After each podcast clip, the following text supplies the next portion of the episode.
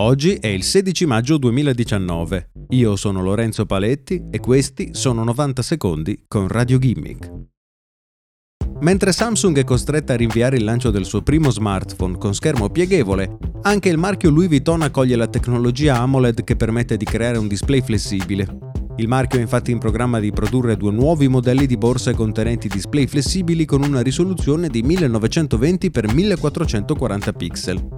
Louis Vuitton ha già mostrato le borse durante una sfilata all'evento Cruise 2020, dove i display erano configurati per mostrare delle movimentate strade cittadine. Non è ancora chiaro quali funzioni avranno i display, ma l'azienda sostiene che le borse diventeranno una estensione dello smartphone.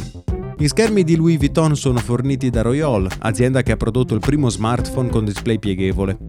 Non è la prima volta che uno schermo finisce su una borsa, ma fino ad oggi si è trattato di display e-ink come quelli di Kindle e display LED a bassa risoluzione per trasformare ad esempio il proprio zaino in un cartellone pubblicitario.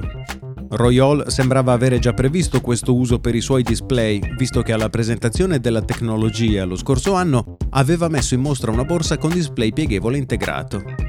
Il vantaggio di Louis Vuitton è quello di potersi permettere la vendita delle borse ad un prezzo sufficiente a coprire il costo di questi avanzati display.